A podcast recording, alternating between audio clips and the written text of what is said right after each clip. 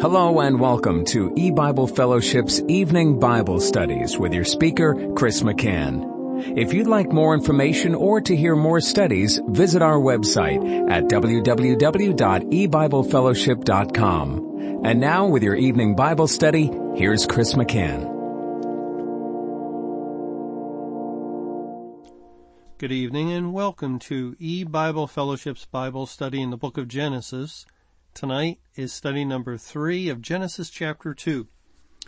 And we're continuing to look at the first three verses. Genesis 2 verse 1. Thus the heavens and the earth were finished and all the host of them. And on the seventh day, God ended his work which he had made and he rested on the seventh day from all his work which he had made. And God blessed the seventh day and sanctified it because that in it he had rested from all his work which God created and made. And I'll stop reading there. In our last study, we had gone to Hebrews chapter 4 and we saw, uh, actually we've looked at this a couple of times already, but we saw how God speaks of entering into his rest although the works were finished from the foundation of the world in Hebrews 4 verse 3. And I thought it would be good for us to take a closer look at some of these statements in Hebrews 3 and 4 in order to get a uh, even firmer idea or firmer picture in our minds of what God means by entering into his rest and what the rest is referring to uh, let's start back in chapter 3 and in verse 7 and there it says, Wherefore, as the Holy Ghost saith, Today, if you will hear his voice, harden not your hearts as in the provocation, in the day of temptation in the wilderness, when your fathers tempted me, proved me, and saw my works forty years. Wherefore I was grieved with that generation and said, they do always err in their heart and they have not known my ways. So I swear in my wrath, they shall not enter into my rest. Take heed, brethren, lest there be in any of you an evil heart of unbelief in departing from the living God.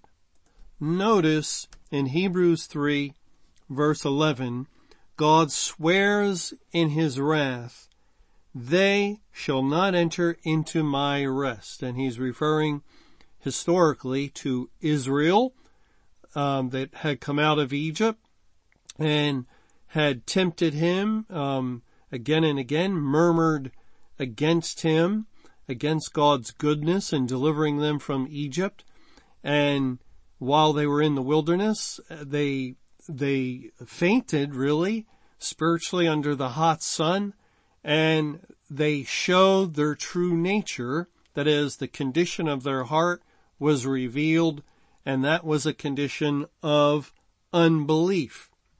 And, and therefore God swore in his wrath that their bodies would fall in the wilderness, their carcasses would litter the wilderness and they would not enter where? They would not enter into the land of Canaan, the promised land. But here in Hebrews 3, God says that they would not enter into his rest, the Sabbath rest. And, and that means that historically, the, in that historical parable of Israel wandering in the wilderness and all that generation of men of war age 20 and over that had come out of Egypt perishing in the wilderness that that entering into Canaan to the promised land is a picture of entering into God's Sabbath rest or or they're equivalent. They're one and the same. And and to fail to enter into Canaan as that generation did means they failed to enter into rest. Therefore, the entering into the land of Canaan is a spiritual uh, type and figure or picture of entering into rest. But, but in what way? Well, the land of Canaan must be a reference to the kingdom of God. Not, not an earthly representation of the kingdom. Yes, it is that and, and would be that. Uh, but insofar as this particular picture is concerned, it, it must represent the eternal kingdom of God that they fail to enter in because of unbelief. And that's what God goes on to say in verse 17 of chapter 3. But with whom was he grieved forty years? Was it not with them that had sinned, whose carcasses fell in the wilderness? And to whom sware he that they should not enter into his rest, but to them that believe not? So we see that they could not enter in because of unbelief. There, there it is again. The, the reason they could not enter in was due to unbelief.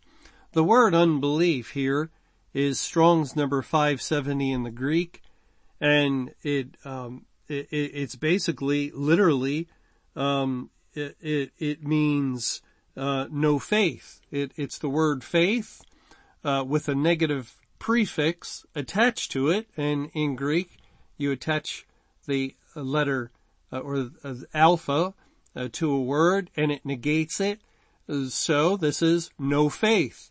They could not enter in because of no faith. And that's the condition that God says all men are in in 2 Thessalonians chapter 3 verse 2 and that we may be delivered from unreasonable and wicked men for all men. And men is uh, in italics so it's been added by the translators. It's it's really for all have not faith. And and there not faith is, is the two words uh, where unbelief is a compound of that, no faith. And, and this is God's analysis. It, it, it's His, really His declaration as He is able to look down from heaven above upon the hearts of men. What did God see in the days before the flood? at the time of Noah. He saw in men's heart only evil continually. And of course, if your heart is involved in only evil continually, it's not exercising faith. There's no faith. The heart of man is deceitful and desperately wicked and there is no faith in it. Uh, of itself, it's a dead heart. It has no spiritual life, no faith. This is the problem, of course, with the church and its insistence that people must believe and to believe is to exercise faith. It's to take action and, and, and to, um, have faith in God. And, uh, okay, but uh, according to the Bible, all men have not faith.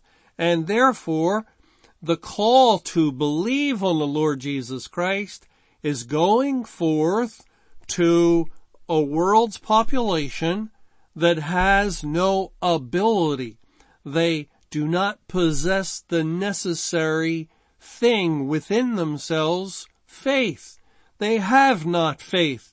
Instead they have spiritual deadness and coldness and, and there, there is, uh, no faith within, especially when we understand that the Bible defines faith as a person. The Lord Jesus Christ is faith. Uh, he, he is, um, all the things that Hebrews chapter 11, the faith chapter, uh, says of him. Uh, he, he is saving faith and all men have not Christ. They have not God within and therefore they cannot believe in a, in a way to please God or, or to satisfy that particular command to believe. And, and on top of it, faith is a work. And God says no man is justified by the works of the law. And uh, so th- this is the insurmountable problem mankind has. God says you must believe on the Lord Jesus Christ and you'll be saved. Man cannot believe and, and never could at any point since the fall and, and therefore he was under the wrath of God and of himself he had no hope. Only God provided the hope in the person of the Lord Jesus Christ. Faith is the substance of things hoped for. And the word substance is translated as person one time. That, that verse in Hebrews 11 verse 1. Faith is the person of things hoped for, the evidence of things not seen. And it is Jesus himself. So they could not enter in because of no faith, no Christ.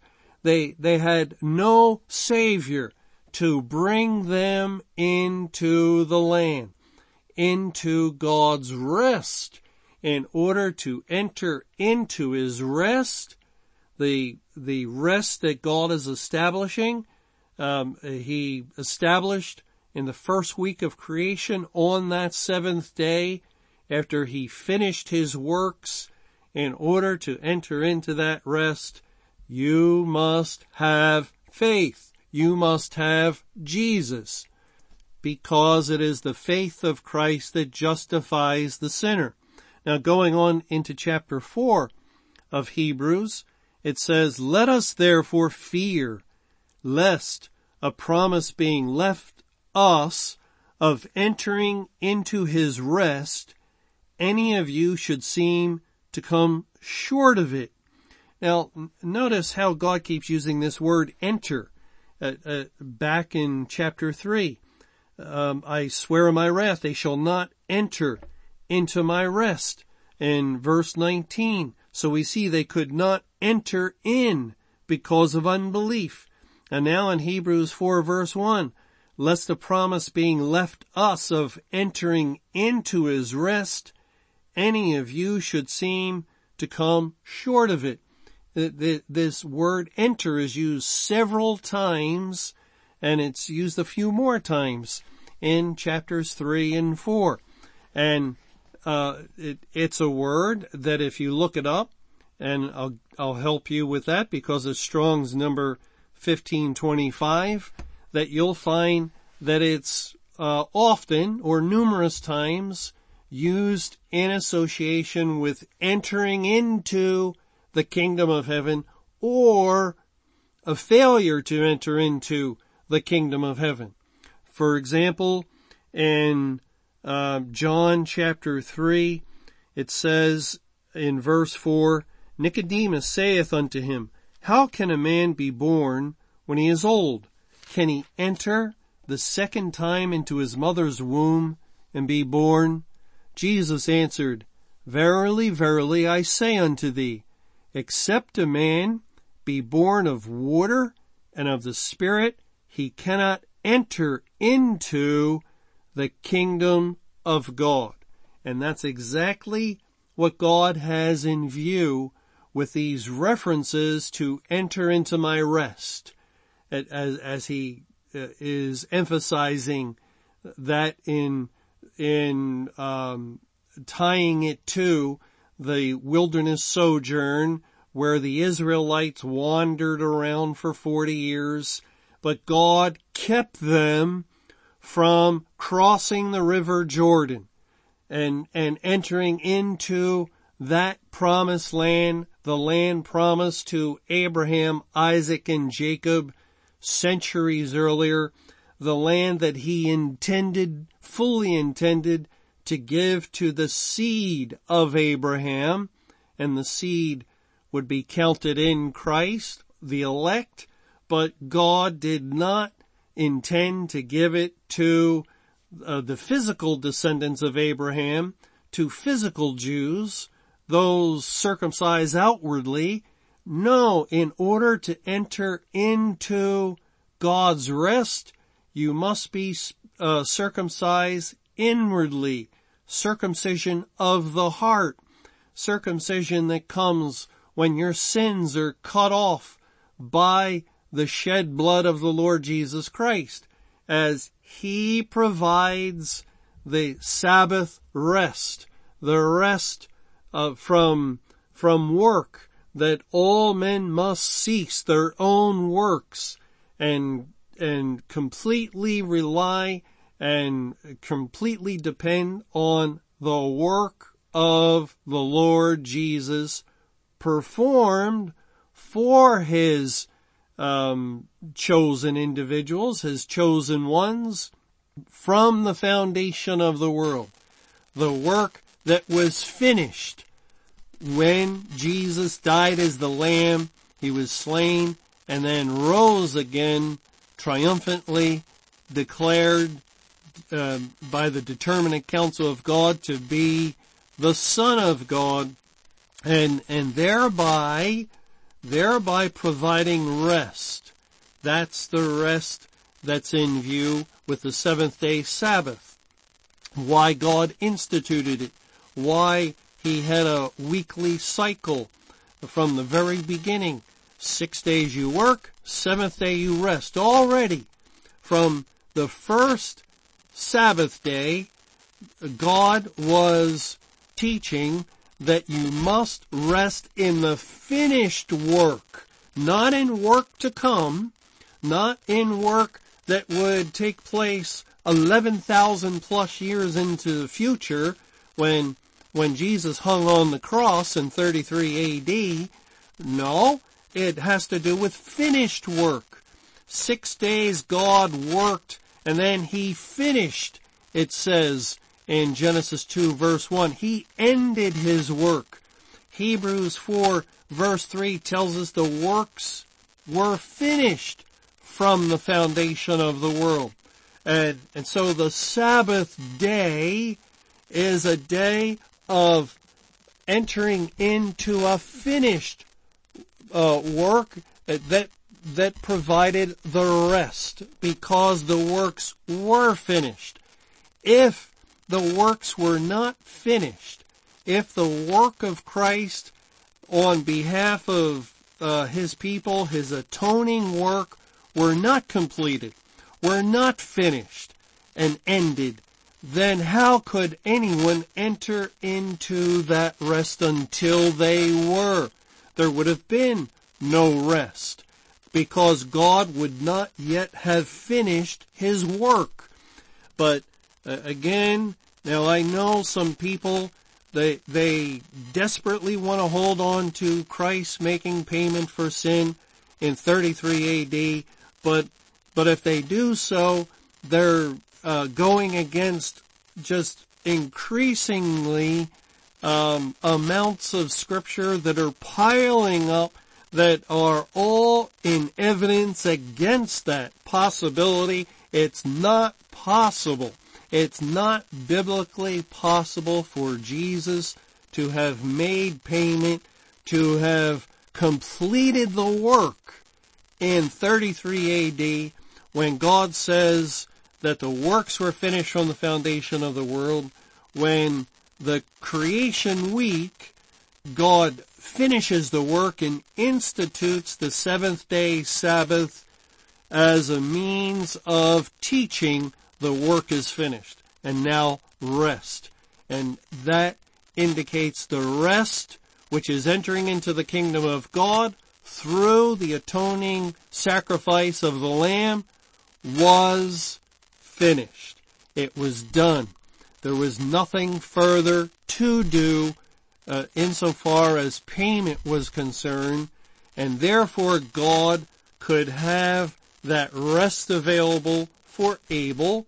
He could have that rest available for Noah and for Abram and and for uh, Isaac and and for all of the Old Testament saints. They could enter into rest. Now, many did not, like the Israelites, perished in the wilderness, but that was because of unbelief. It was not because there was, there was no rest available for them.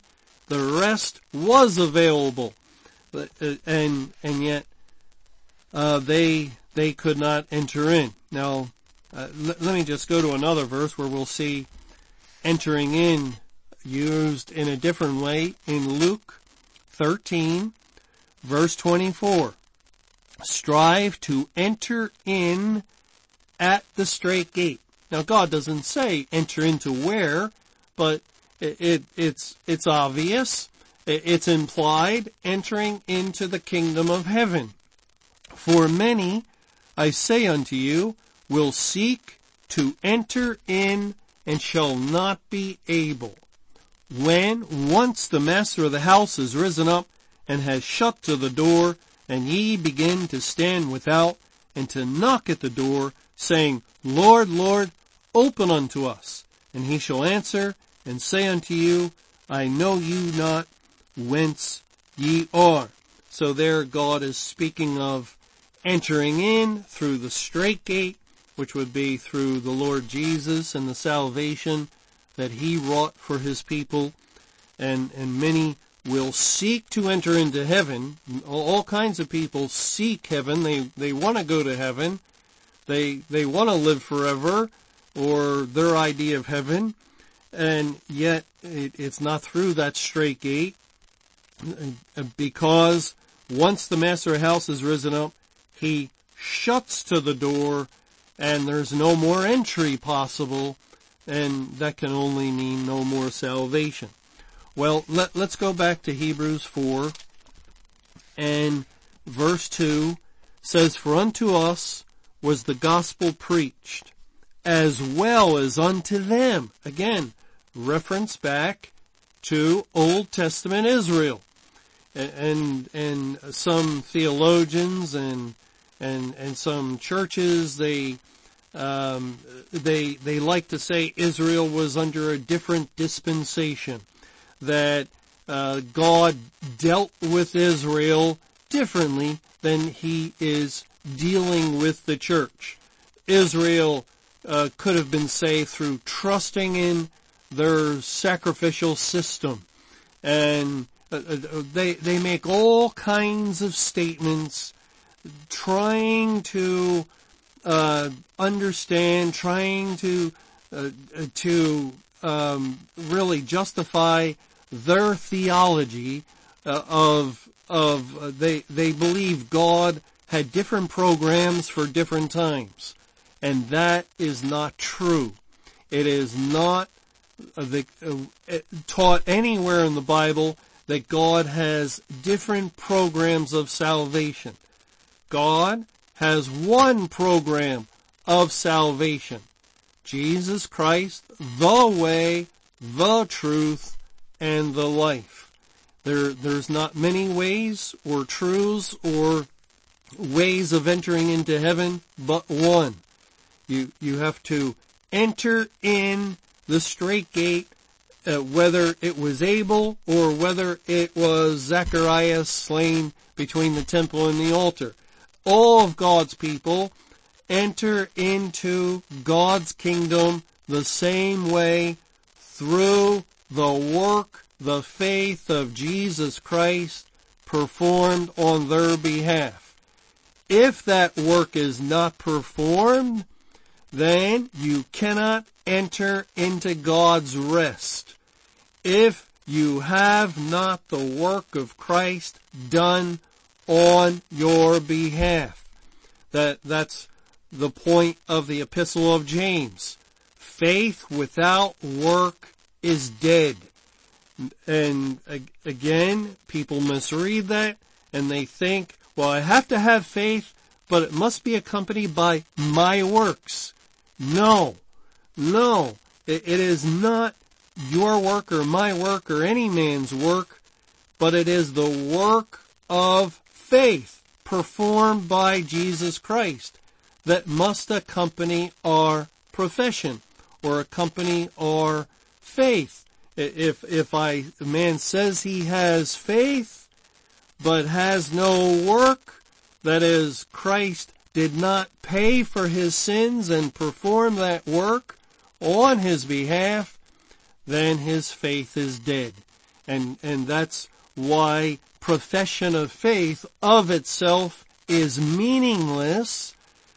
Profession of faith, accepting Christ, saying you're a Christian, and, and, and even doing works to try and bolster that, to accompany that profession is meaningless.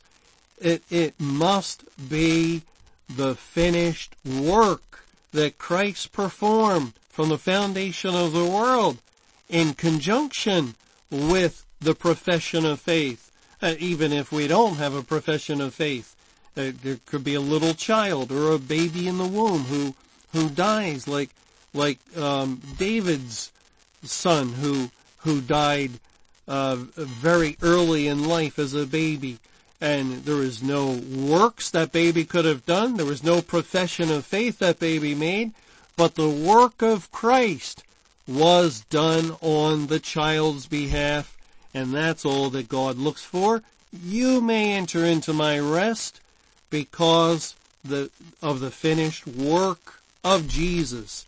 The finished work of Christ enables the sinner to washes him, cleanses him, and enables him to enter into God's rest. And this is the gospel that was preached to them, preached from the very beginning in Genesis, where we're reading, God worked six days, finished the work, and then established the seventh day Sabbath.